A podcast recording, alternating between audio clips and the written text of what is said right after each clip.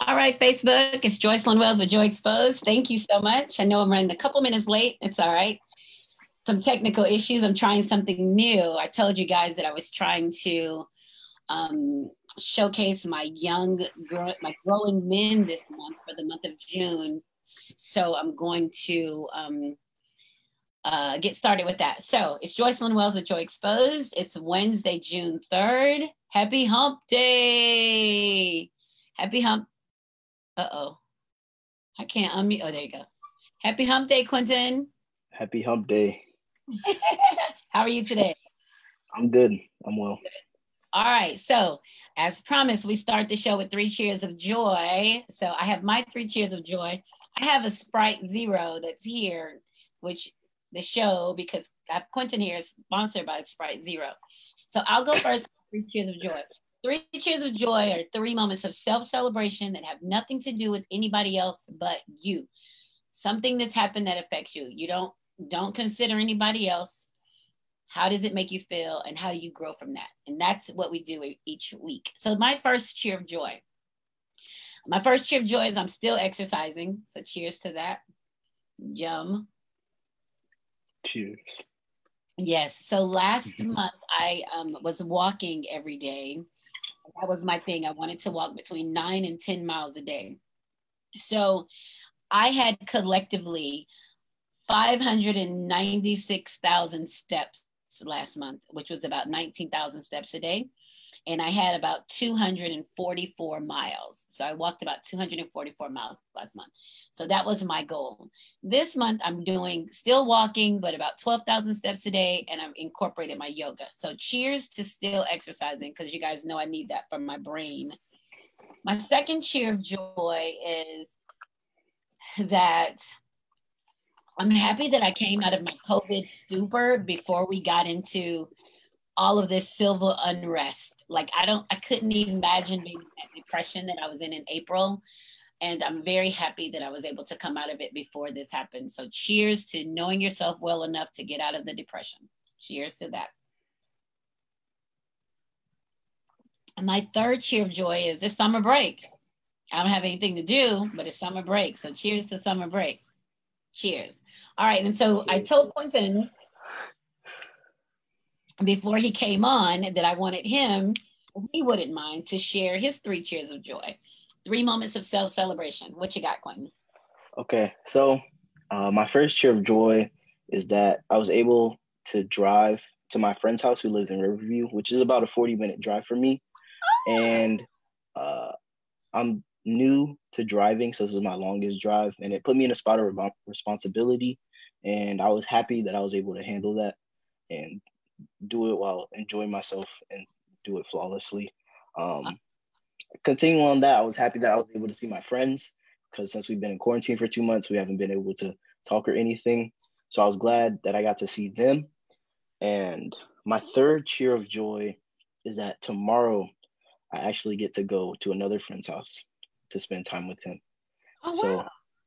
So, yeah. so cheers to all of that. Cheers. Mm-hmm. So let me ask you real quick before I go on to my next little part and we get into your interview. You said you guys haven't gotten an opportunity to hang out. So this is since, and I didn't even think about that. Since we've been on the quarantine, you haven't seen them since you guys left school before spring break, right? Right. I haven't seen them since. Uh, I think I officially like went onto quarantine March seventeenth. Okay. And I wasn't let out until uh, last Saturday. Till last Saturday. So Saturday, yeah. Yeah. And you guys spend a lot of time together, even on the weekends. Mm-hmm. Yep. But we've still been talking. We've still been on FaceTime and communicating and playing games together and stuff like that. Okay.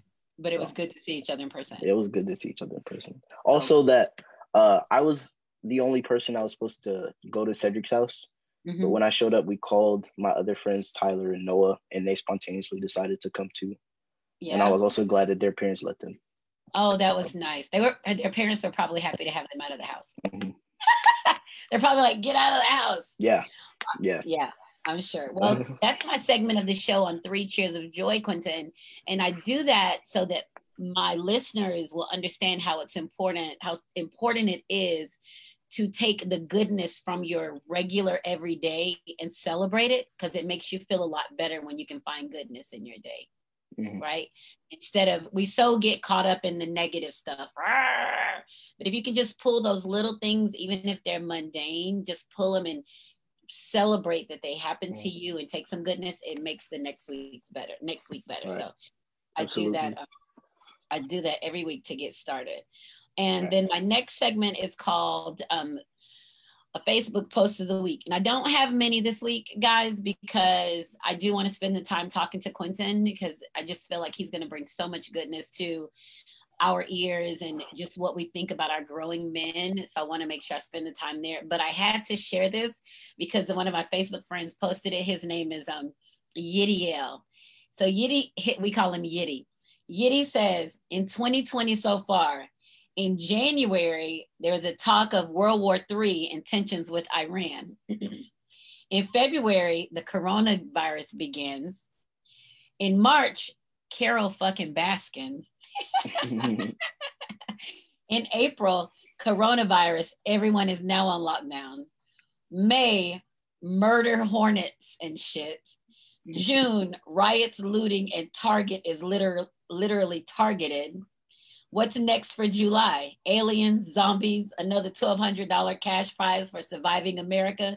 Stay tuned for next month's episode of What the Fucking Fuck America.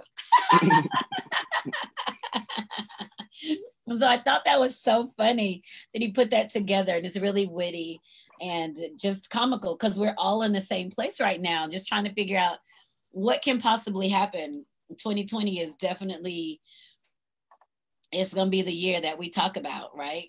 So, and also before we get started, let me say happy birthday to Joe Cash. He is um, another one of my Facebook friends. It's his birthday. He's a Gemini. Everybody knows he's a Gemini. And everybody all over the United States celebrates him because he makes friends everywhere that he goes. If it's your birthday, he has a picture with you, he's posting it. So he celebrates everybody's birthday like his own. It's his own, and this is his. So happy birthday, Joe Cash. Happy Double birthday. Cheers. All right, Quentin, let's get started with you. So okay. tell me a little bit about yourself. You're still in high school. Yes. Yes. Um, yes, I'm 17. Uh, I'm going to the 12th grade next year after our tumultuous ending to the 11th grade year. Uh, I go to I go to Strawberry Crest High School. I'm in the IB program. Um, right now, I have a 5.0 GPA weighted. A 5 point um, what? 5.0. point oh. Jesus. Yeah. Okay. Uh, yeah, I do. I trade stocks to make money. Mm-hmm. Uh, if you do trade stocks, I advise getting into DraftKings because they're gonna go up. Uh, as what sports is it, DraftKings? DraftKings is an app where people gamble on sports. So okay. with the news that NBA, um, MLB, and I think it was NBA and MLB are coming back uh, uh-huh. in June and July. Uh, DraftKings has already been going up from ten dollars, mm-hmm. about mm-hmm. ten to fifteen dollars, and right now sitting at forty. So it's expected to hit fifty and a buzz soon as the sports come back because the stock started uh, about January first, twenty twenty. So this is the early stages. Mm-hmm. So their stock is gonna be well over worth over hundred dollars soon since their wow. their app is so successful. So I do recommend getting into that stock. Um, Did you um, buy some of that stock already? I do I have six shares. You have six shares. I got in at 25 and right now sitting at 40. Oh wow. Mm-hmm. Well, good. Um, okay. So how do you get a? Well, let me ask you this: How do you get a 5.0 GPA? Because I know when I was in school, I think four was. Well, because in the IB program, the classes are weighted, so it means that. Uh, so, for example, in a traditional classroom, if you get an A, you would get four points for that A. In IB, you would also get four points for that A, but you would also get uh, extra points for passing the class based on how well you did in it. So, oh. um, yeah, you have a weighted and unweighted GPA. Okay. Well, good. All right. That's cool. So I was telling my listeners last week that I was going to start change the format a little bit and bring guests in for mm.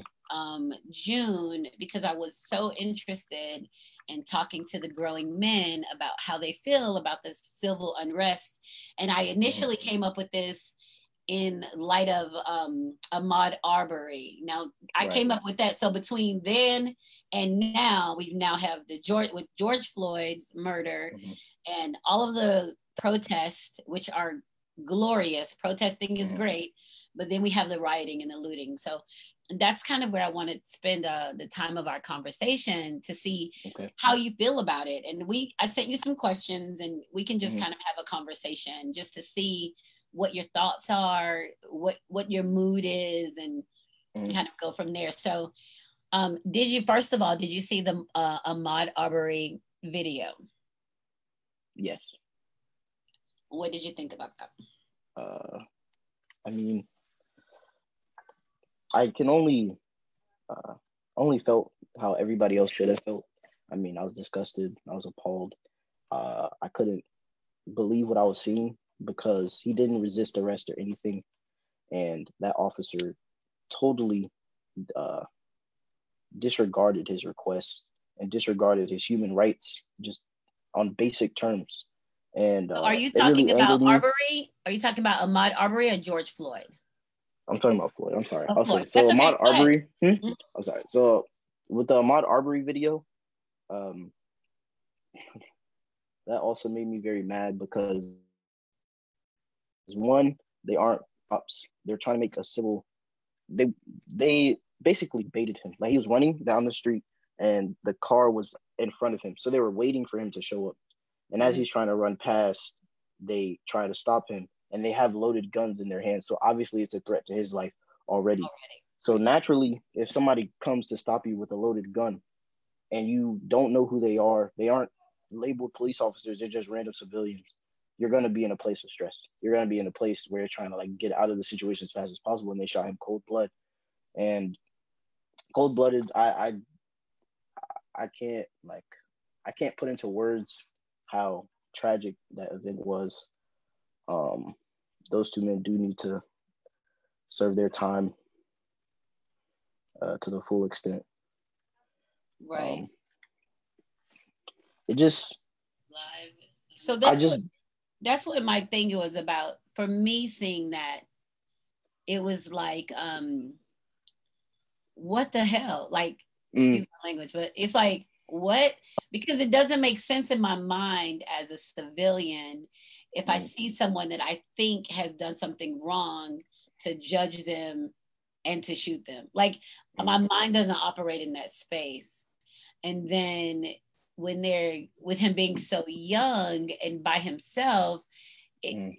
I just think that the police should have been called. You know what I'm saying? Like, mm.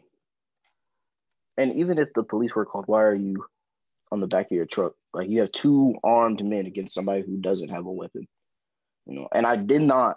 Uh, what what made me even more upset about the situation was the reaction uh, from the Republican side, because sorry, because the on the Republican side they're known for just brushing off police brutality. They don't acknowledge it. They don't think it's something serious. They always try to deflect by talking about black on black violence. In this case, all they did was deflect by saying, "Oh, he was robbing from an abandoned building."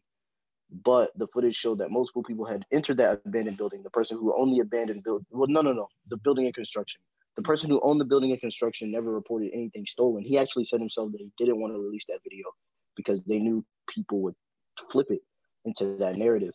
And I, even if he was robbing from an abandoned building, that does not mean he deserves death, especially right. at the hands of civilian and not at the hands of law. So I don't, I feel that those civilians were wrong in taking uh, enforcing enforcing the law into their own hands. And uh, I feel like it takes a very entitled and malicious, selfish person to even think that that was okay, or to even fathom that he deserved death because he was in a building in a construction. Right. So and and then so the thing is when I first started talking about this about three weeks ago, I was like, oh, this happened in April. But then when I started looking as I was talking, he was murdered in February, and it took from mm-hmm. February to May, end of February to May, for arrest to even be made. And like they didn't make the arrest because of what happened. They made the arrest because people saw the video. I mean, the DA's office, the police head of police came out and said that the DA's office specifically told them not to arrest him. And so, do and you think do you think that that's something that's common because it's the South? I mean, there's a history in the South that people are slower think, or not. I just think the entire system of police right now in this country is has many flaws that need to be fixed immediately because that's a very important aspect of our community. I mean, like as the provisions of police, like the the, the way most cops get off is that the law is was the force reasonable, and in that in a job where you are determining whether somebody wakes up alive tomorrow or wakes up or or dies and is put in a casket a couple weeks later it should not be was the force reasonable. It should be was it necessary? Because if the the you can't fixate on whether it was reasonable because uh, that's based on a, that's based on a subjective. opinion yeah. and when it's necessary it's objective. I don't feel that people's opinion should come in uh people's opinion should cloud the the or take away from the ruling that should be carried out based on what they did. Right. Okay. So that that was when i started when i saw that i was just really angry because I was like, this is a child. I mean, he's 25, 26. Like, this is a child. Like, he's like post adolescent. So I immediately start thinking, of course, of my own child. Like, mm. what what do I do for my young black growing man to put him in a better position? And so that's going to lead me before we get into George Floyd. That'll lead me into a couple of questions that I have for you. And um, we talked about, well, I'd sent them to you earlier, so let me go to them. Mm. Probably remember them. Find you. There you go. All right. So, my question for you growing up, do you recall? Because I'm thinking of how to protect my child. Do you mm-hmm. recall your parents having specific conversations with you about race or race relations? Um, I do. I do think it was mostly uh, my dad. Uh, happened fairly recent. Like it just happened today because we discussed the fact that because the road from my house to where Cedric's house is, it, it, gets very dark at night, and I was driving from his house to my house in ten thirty. mm mm-hmm. And in light of all the things that's happening, like it was my first, it was one of my first long drives, and uh, he had to, he was, he told me he was worried because one, I'm black, two, I'm driving his Mercedes Benz, and I'm 17, so it it already looks like from from a racist cop's perspective, it it's looks, like this nigga got too much. Right. So, uh, luck like on that street, there's no street lights. So if I was to be pulled over, we'd be in complete darkness. Right. And there would be nobody around to film like what happened to me. So I, I, I mean, there was there was very good opportunity for a cop like uh, Derek Chauvin to come and do something harmful to me or even kill me. So he was worried about my well being when I was driving from here to Cedric's house. And also, Cedric is from Haiti. So, and he came here when he was five. So he knows very well about the injustices that African Americans face in this country. So even he, like six times before I left, he was like, please be careful. Like, I don't want you to get pulled over because of what's happening. Mm-hmm. Um, and I feel like it's a product of the culture that's created in this country. So I've had many conversations about my race and with my dad about it, um, my parents specifically um, just about I have to be more cautious about my surroundings because of my skin color.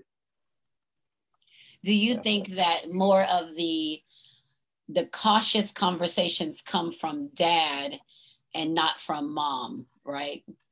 Yes. You, yes. Okay. So mm-hmm. dad gives them more, and and you think that? Do you think that's because he he too was a young black man and he too mm-hmm. had to go through the same things, or has he shared any of that with you? Um, I do think it has to do. I think it mainly has to do with the the personalities of both parents because uh, my dad is more strict and uh, reactive to situations. So when things happen like what happened to George Floyd or Ahmaud Arbery, it hits him very like center, and he takes it very personally, and it really affects him like personally. So I feel that he uses that or that effect causes him to be more uh, talkative or more concerned about my well-being. Mm-hmm. Whereas my mom is she's very laid back and uh, chill, and she believes that everything happens for a reason and that we're put at the right place at the right time. I mean, there's sometimes where it goes wrong, but she's not. She doesn't have that personality to to take it and use it as, uh, oh, please be cautious here and there. I mean, she does warn me, but that's how it is. She's just more like, just go with it. Yeah. Yeah. Yes. So have even having the, having the conversation about being safe driving from Cedric's, and it's your first time driving from Cedric's. Mm-hmm.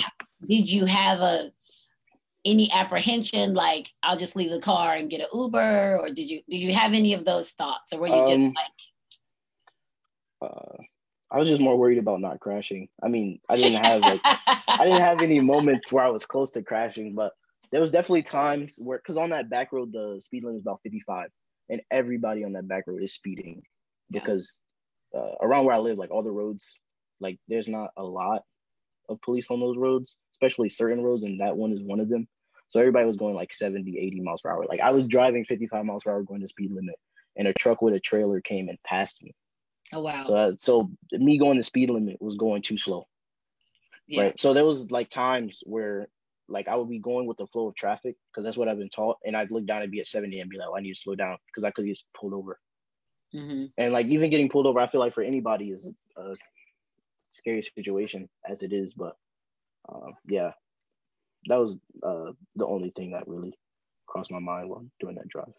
Okay, so finally in the I'll wrap up with Arbery. So finally with Arbery, the father, the son, and the videographer have all been arrested. Mm-hmm. I'm not sure what the charges were, but they've all been arrested after the one of the judges wrote um, a letter explaining why they weren't arrested, mm-hmm. talking about and this is the thing that pisses me off the lack of education of people they wrote and they were quoting law to support why they weren't arrested almost write, writing the narrative on why it was mm. okay to kill this man mm. and that I, I was really pissed off about it because it's like if you read if you can't read and i can read you're trusting me to tell you what's in the book you know what i'm mm. saying so it's like how do you get to a place of understanding your own comprehension of the law? Like and maybe that's where the lawyers come in. Maybe that's where right. the whatever comes in. But that that really kind of had me in a tough place because i couldn't understand why it took them so long to arrest for this child's murder. And that's then mm-hmm. I mean, I feel like it's, it's, it's it's not something that you should do as a police officer to cite someone's intelligence as a reason why they sh- shouldn't be arrested for committing a crime. I mean, as American citizens, we all agree to popular sovereignty, which is we give up some of our rights or we give up some of our freedoms in uh, in exchange for rights. And no matter how high your IQ is, I feel like it's a failure of the community if you feel like murdering somebody is okay just because their intelligence is lower than the next man. Okay. The smarter you get should not uh, determine how many crimes you should be able to commit and how many you should be able to.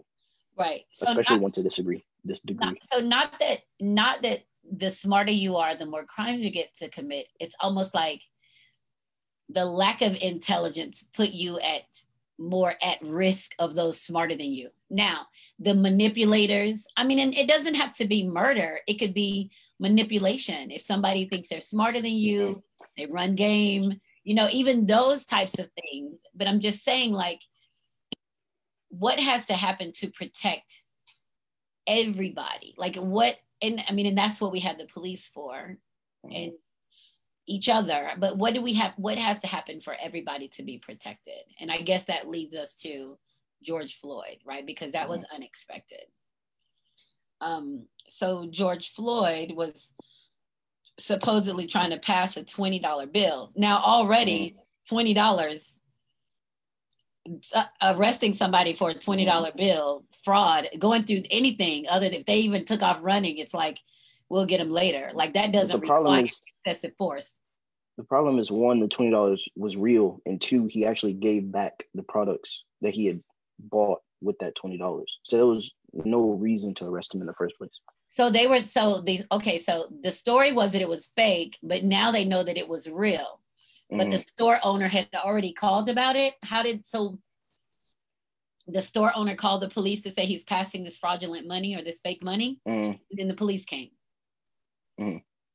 Right? And then they're gonna try to arrest him, but instead they murdered him.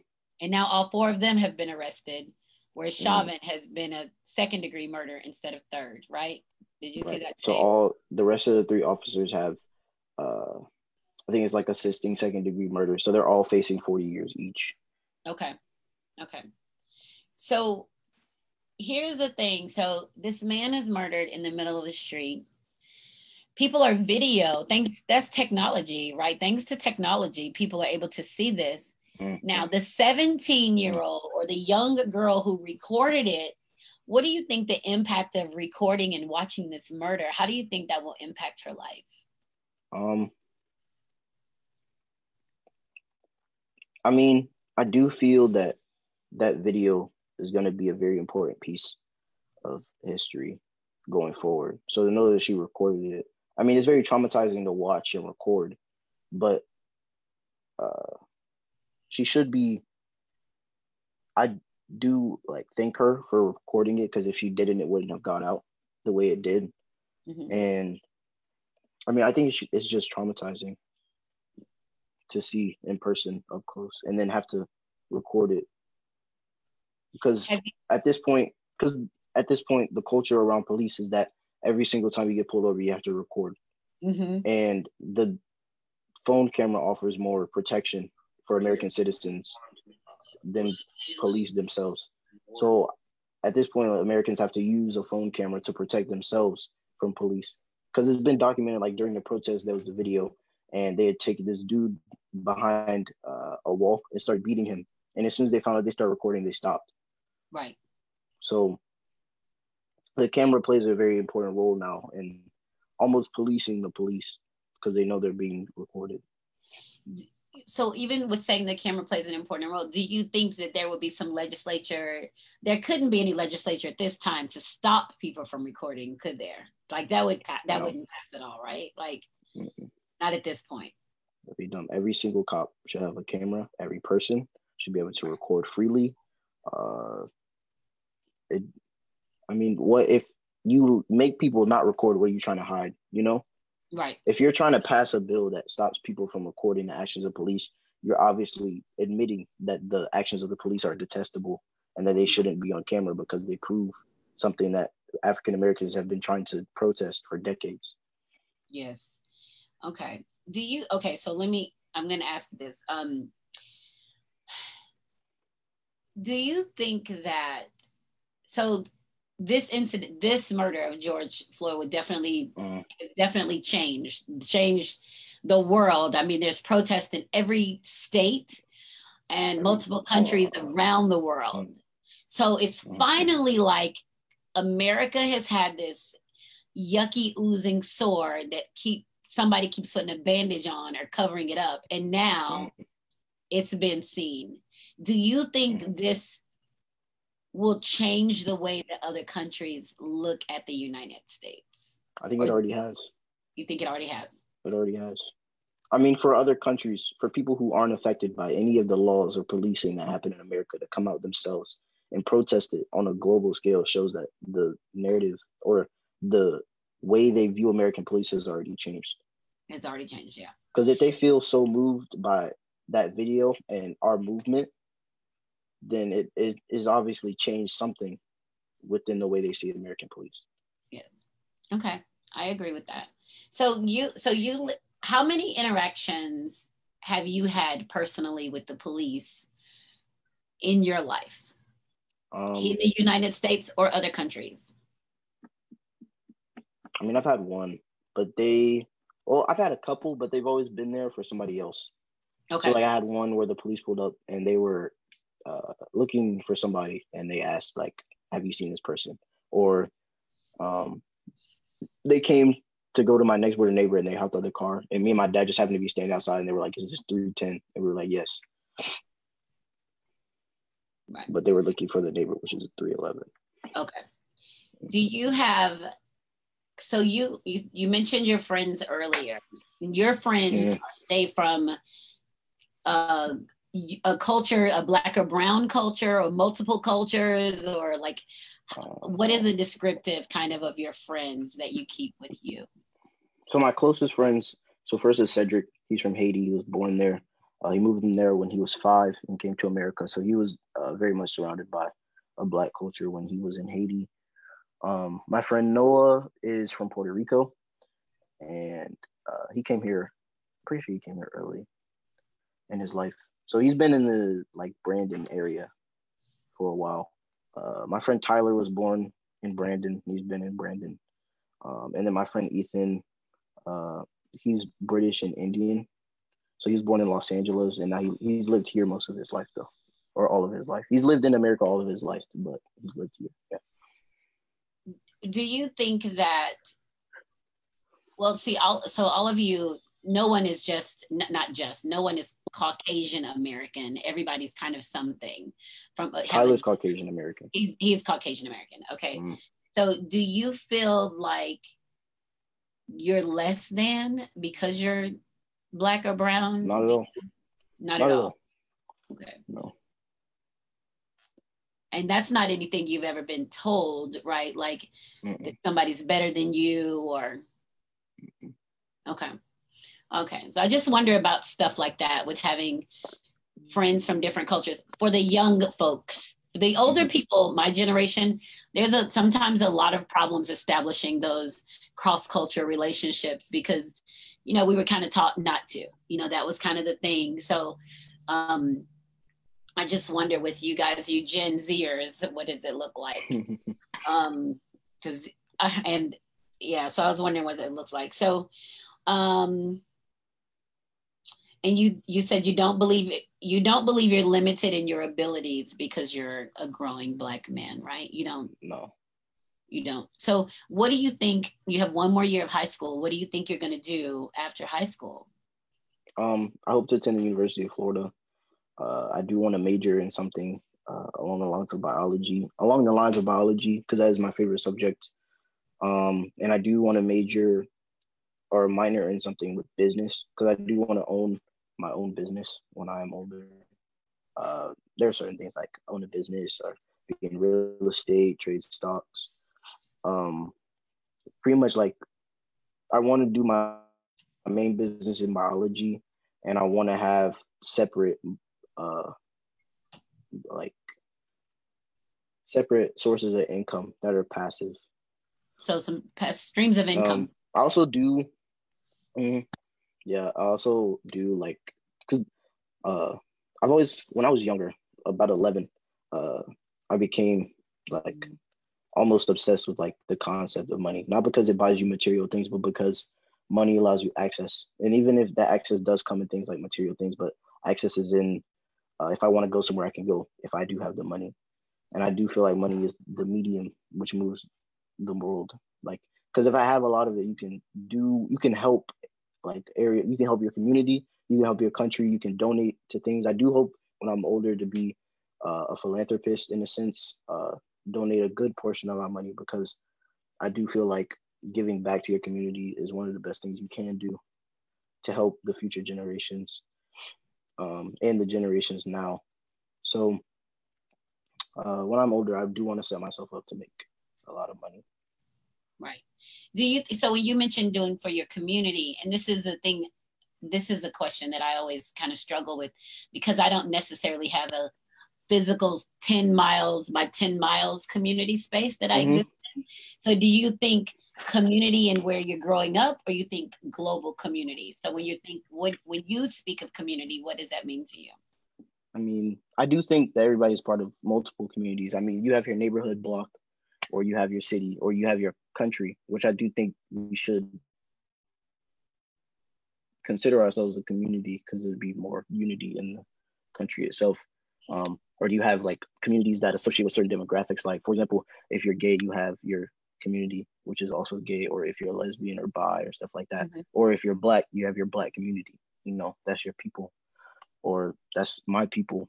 Um, So I do think you donate to causes that, because it's a proximity a proximity effect, as you donate to causes that would affect people like you. So that's what I mean when I say donate to communities. Okay. Um. So do you? So you said you you mentioned you wanted to make money because it allowed you to go places and to do mm. things right not just to buy you stuff so you're mm. not big on buying stuff you're big on going doing stuff i mean i do enjoy my material things i mean yeah i do enjoy my material things but uh, i also enjoy like traveling or like say if i want to go somewhere the amenities to get there like if i want to fly to italy like we did uh, but I want to get a first class seat. You know, I can do that if I have the money. Like we did it. so I want to get. So I want to get. I want to have the best option in my experiences that I have. Right. Mm. Do you find that in speaking with your peers, that their thought processes are similar to yours? I mean, even in just saying what you're saying. So, I mean, there are some that are like, some new Jordans are coming out, and I'm gonna break the bank because I want these new mm. Jordans. Mm. But you're like, well, I'd rather have a business class, first class mm. seat, so I won't spend the money there. I'll keep it. Like, do you um, find that? When we first met, I don't think so, but uh, because we've been friends for like three years now, so we do have our certain influences on each other, and one of those influences I have on them, I think, is in the area of like how they think of money. Like Cedric and Noah got their first jobs recently and they hired me as their financial advisor to tell oh them my like, gosh. what they should do with their money when they get it. So I do think um, I've made them think more about investments, especially at like this age, because a lot of kids don't think about investments when you're 17. You're Just like right. I'm 17, I'm still figuring everything out. So I do think I made them think more about like how to use your money to make more money. Okay. Well, that's really smart. And and you, if how did you what did you do to start trying to make some money? Like how did you start that? Um remember? I do remember when I was younger. Uh, I've been like studying stocks for a while, like ever since probably since I was 11. Um, I did have a binary options account a couple years back. that didn't work out because uh, I did. I wasn't knowledgeable enough, and binary options is a very uh, finicky market. It's almost like gambling. Um, so I don't do that anymore. But I do buy like actual shares of stocks now. Uh, I've always been like inquisitive, so I read a book called The Richest Man in Babylon, and that was just to teach you like how to manage your money so that you can put yourself in a position to make more. So that taught me about saving and uh, where to invest your money or stuff like that. Um, basically, just using the internet and my resources or looking up like how to make money as a 15 year old, stuff like that. So I learned like on certain websites, you do data entry, which is you tell companies that you'll put data in like an Excel spreadsheet for them. They'll pay you like $15 an hour. Or there's so many ways to make money now. It's like, especially with the internet. Do you think that so do you think that a lot of that many kids black or brown would not get caught up in kind of the fray or get stuck if they had some different things that they were interested in outside of what mm. they know because yours sounds like you're speaking of a, a place that you kind of taught yourself and you ventured on your own because when you started mm. doing your stocks you didn't you don't seem like you had any parental guidance with you on that you just were teaching yourself mm-hmm. yeah. Yeah. Um, so what do you think about so what advice would you give someone that's say 15, 14, mm. 15 is trying to figure out how not to get caught in the fear of what could happen? Because I think um, that's how I think of the police. So because I can't speak from the black or brown male perspective, I can only speak from my perspective. Mm but it there has to be some ideas about how to protect yourself but how to continue to live mm-hmm. um i definitely think there should be an emphasis on education and patience in our community especially in the black community or the brown or any community that lives um in an area uh, or just specifically to a kid, I think I would tell them to put an emphasis on education and patience because I feel that right now there's a lack of emphasis on education. I mean, I do think it's coming back, but it's just that the culture that we've made like glorifies being or in a gang or shooting people, which I don't really think has a really big effect, but I do think people are a product of their environment. So for me, I value education probably because I grew up in a family that has valued education for decades. I mean, my dad's a lawyer, his dad's a lawyer. Like I have family members that are doctors, have like a PhD in economics and stuff like that. So my family has surrounded me with people that value education. And I feel like growing up in that environment, it made me value education. Um, I did have to learn patience myself though, but that was just that was from trying to do things too fast and losing what I had. So uh, if you have education, emphasis on education because um, being educated is one of the best things you can be because it'll it'll take you places. I mean, you can have intelligent conversations, and once you can have intelligent conversations, you can have those conversations with people. Like you can get in positions that you weren't able to get in if you're not educated. With patience, you need patience because if you don't, you're gonna want to try the thing that's gonna make money the fastest, and that usually leads to either losses or it leads to being in something that's not legal and that gets you in places where you don't want to in situations where you don't want to be um, so I do think being patient about using your money to invest it to make more money and using your education to put yourself in a job that supplies that money that you use to invest is a great uh, structure to build upon as a 15 year old. There's so there's a lot of people that will say um, college isn't for everyone and this mm-hmm. that comes from a lot of families college isn't for mm-hmm. everyone or he would he just need to get a job or she what what what would you if someone told you well college isn't for everyone what do you think you would say in response to that um, i'm not going to say college is for everyone but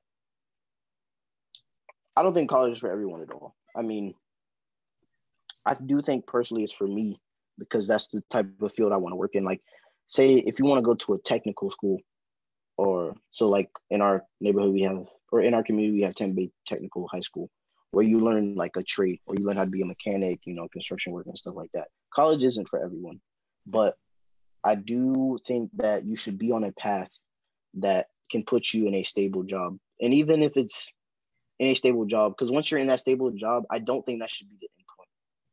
The problem I have is that people think that you go to college and you get a job and you're set. I don't no. think that should be the end point at all for the structure. I think the structure should be you go to college, you get a job, and once you get that job, you can now use your money personally to make investments to make more money because there's two ways you could use there's two ways you can make money is by uh, using your time or using your own money.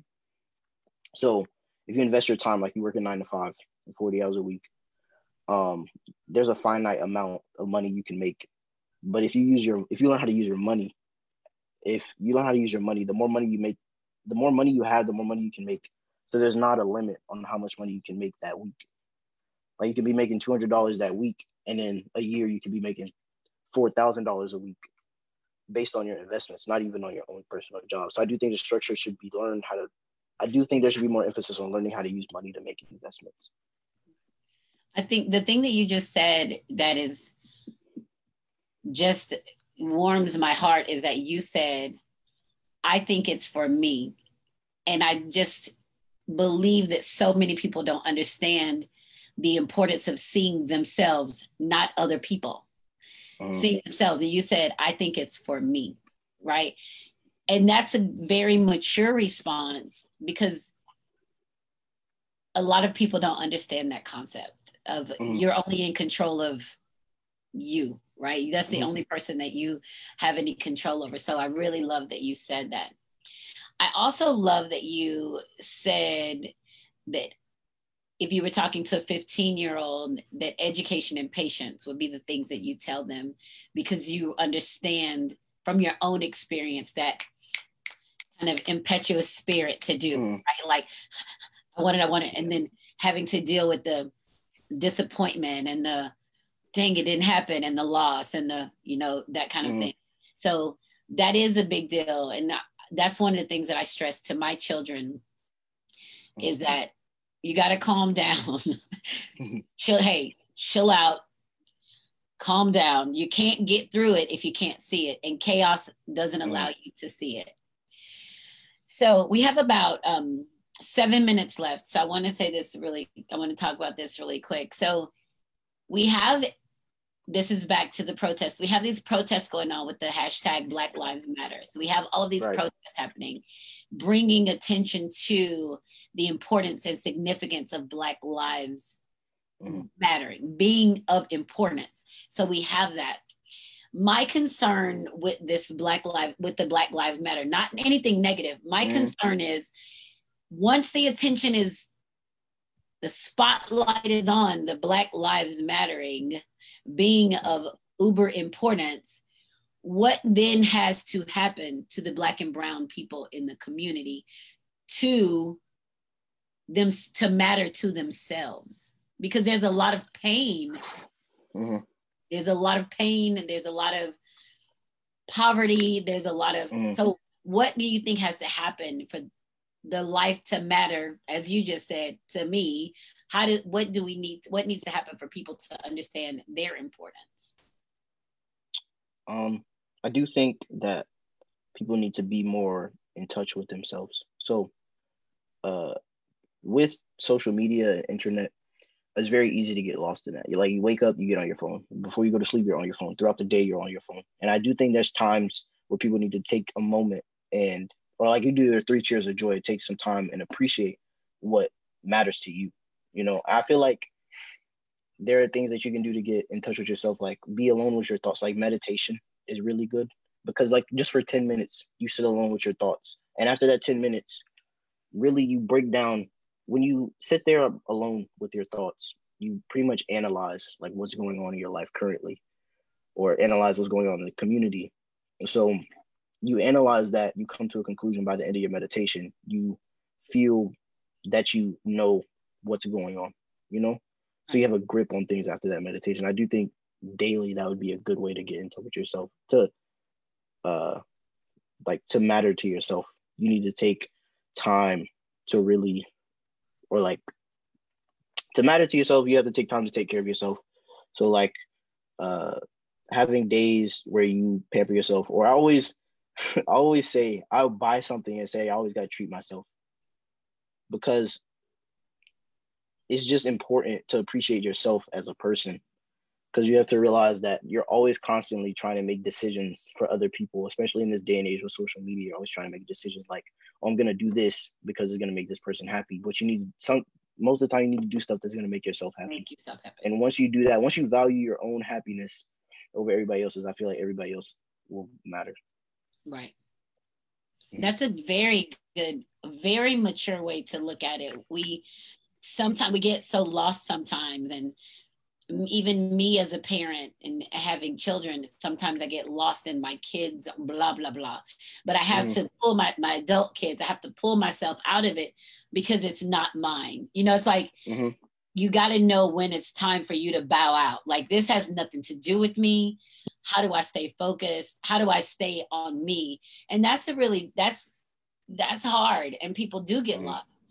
And i was having a conversation with someone and then i think they got unhappy with me but they were talking about me educating my son about racism and i was like well what do you want me to educate him about because i feel i feel like racism is the is a social construct and it'll be known. I don't have to teach it mm. because we under we will hear about it. We understand it. We know mm. it's going to come in some form. There's something that's going to come. My thing is I have to teach my children that they're the best that they can be. I can't give them a reason to feel less than. But that had I had to get in a place to think of mm. myself mm. as the best before I could give that to my children that they're the best. You get what I'm saying? Mm-hmm. So, but that was me and plenty of self care and exercising a lot and trying to be happy and trying to be balanced. And sometimes, sometimes I'm not. Sometimes I lose my shit. And you know what?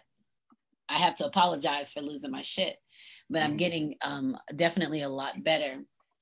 But I love that you understand that people have to see them see value in themselves before anybody else will see value like mm-hmm. you have to know that you're top notch or no one else is going to think that you're top notch mm-hmm. and i love that about you and i love that about our conversation and your confidence and your intelligence right Thank that you. literally blows me away every single time so i appreciate you so is there anything you want to add before we wrap up we got a couple minutes um, I really enjoyed this.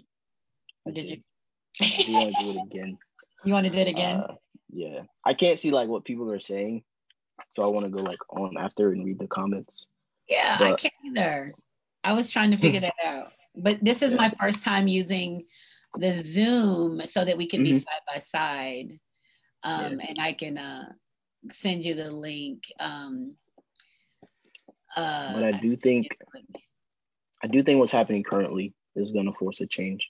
I mean, to see public outrage across the globe and not just in your city mm-hmm. is going to put a lot of pressure on what's happening right now. And I don't think there's a way they can just sweep this under the rug. Oh no. And I don't I also don't think we should stop it just getting convictions with those four officers. I mean, this is something that black people have been protesting for decades. I mean, all the way back to the 1900s. I mean, it, mm-hmm. this culture, this aspect of our culture is almost prehistoric and it shouldn't be here anyways. So um do I do support huh? you do support what? I do support the protests. I support I don't support the looting, but I feel like I don't support the looting, but even if I don't, I don't think that's a focal I, I don't think that's important enough about the situation we're actually protesting because all all people are going to do is use that looting to distract from the message.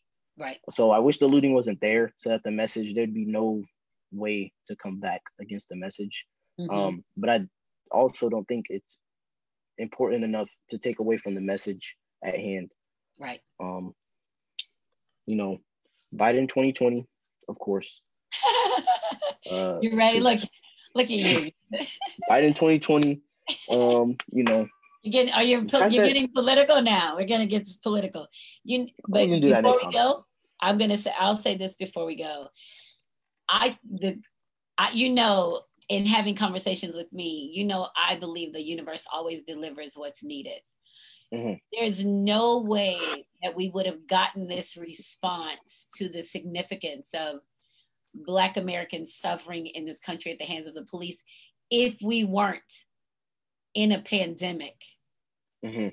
If the world if the world hadn't already put on its brakes, businesses closed, people at home, if we didn't have enough mm-hmm. space mm-hmm. to respond, it wouldn't have been seen. It would have been another thing that just happened because everybody would have been so caught up in daily life that mm. they wouldn't have had time to protest in every state.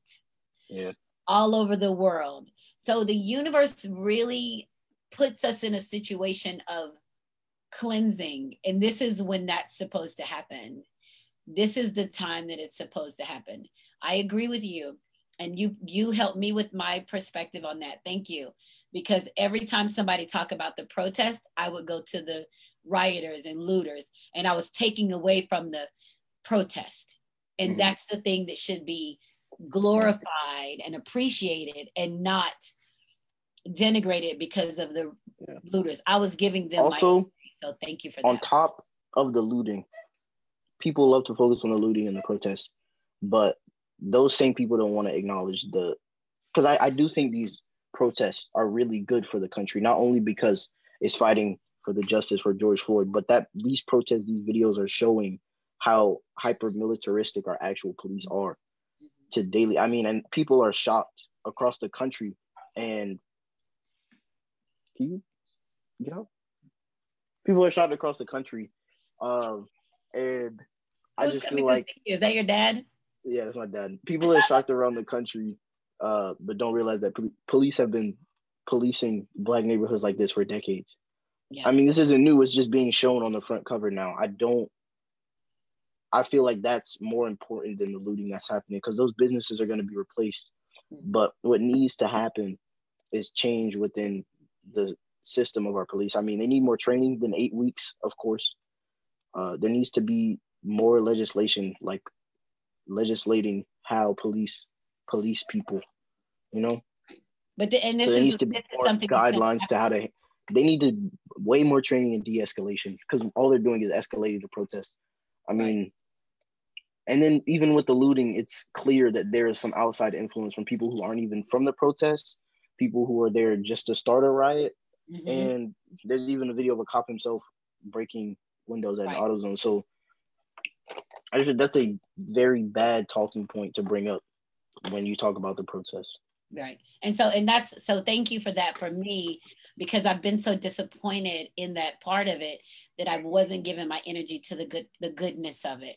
And so mm-hmm. you saying that really just kind of sh- snapped me back into where, where should my energy be going? And it should be going to the protest and the supporting of the First Amendment to assemble and to mm-hmm. protest. So it should go there. So you're absolutely, and I appreciate you for that. Thank you, because I was really annoyed with the looting and the protest that I couldn't even, I with the looting and the rioting that I couldn't even watch the protest because I was so annoyed. Mm. But you're right. So thank you for that.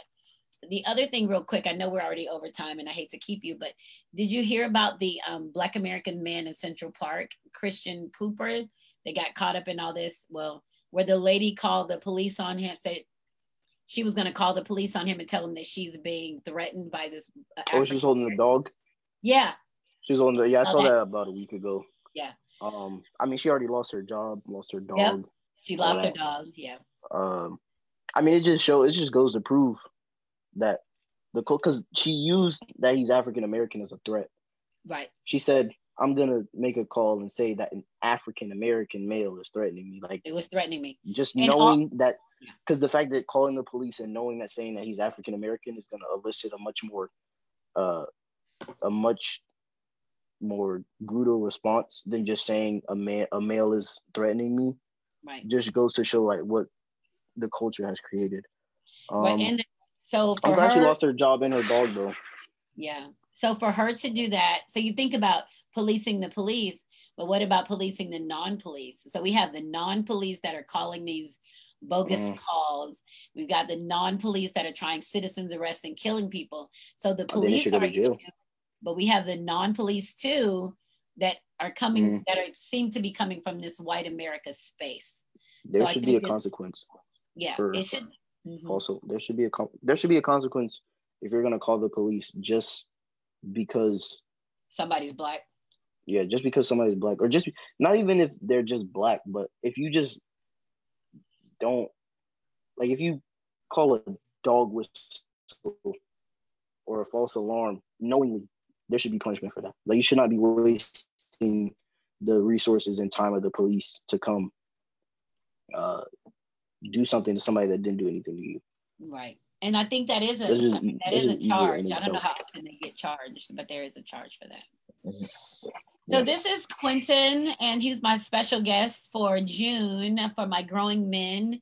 Next week I Mhm. have um, ja- Jair, Jair Wilkinson. He'll be here for um, our next Wednesday night. Quentin has said he wants to come back, so maybe we can let him come back Mhm. once a month to give us some stock tips. We might add that into um, to see if he can help us make some money, set up a stock club or something, investment club or something, let us make some money. So um, don't forget, all of the episodes of Joy Exposed can be downloaded from YouTube, iTunes, Google Play, Pandora, iHeartRadio, Spotify, SoundCloud, and YouTube. Um, so anywhere that you can find a podcast, you'll find Joy Exposed. Also, Quentin, I'll make sure you get a copy of this. You can make this, um, put this as a part of your um, college, uh, your high school portfolio, and send on to your Mhm. colleges, and also use in your um, resume. So, we thank you very much for joining us. Do you have anything you want to add before we wrap up? uh, Black Lives Matter. Black Lives Matter, hashtag Black sure. Lives Matter, and Biden 2020. Those are your two things, Biden right? 2020. yes. All right. Well, thank you so much. And remember, when joy is exposed, everything just feels better. Mwah. See you guys next time.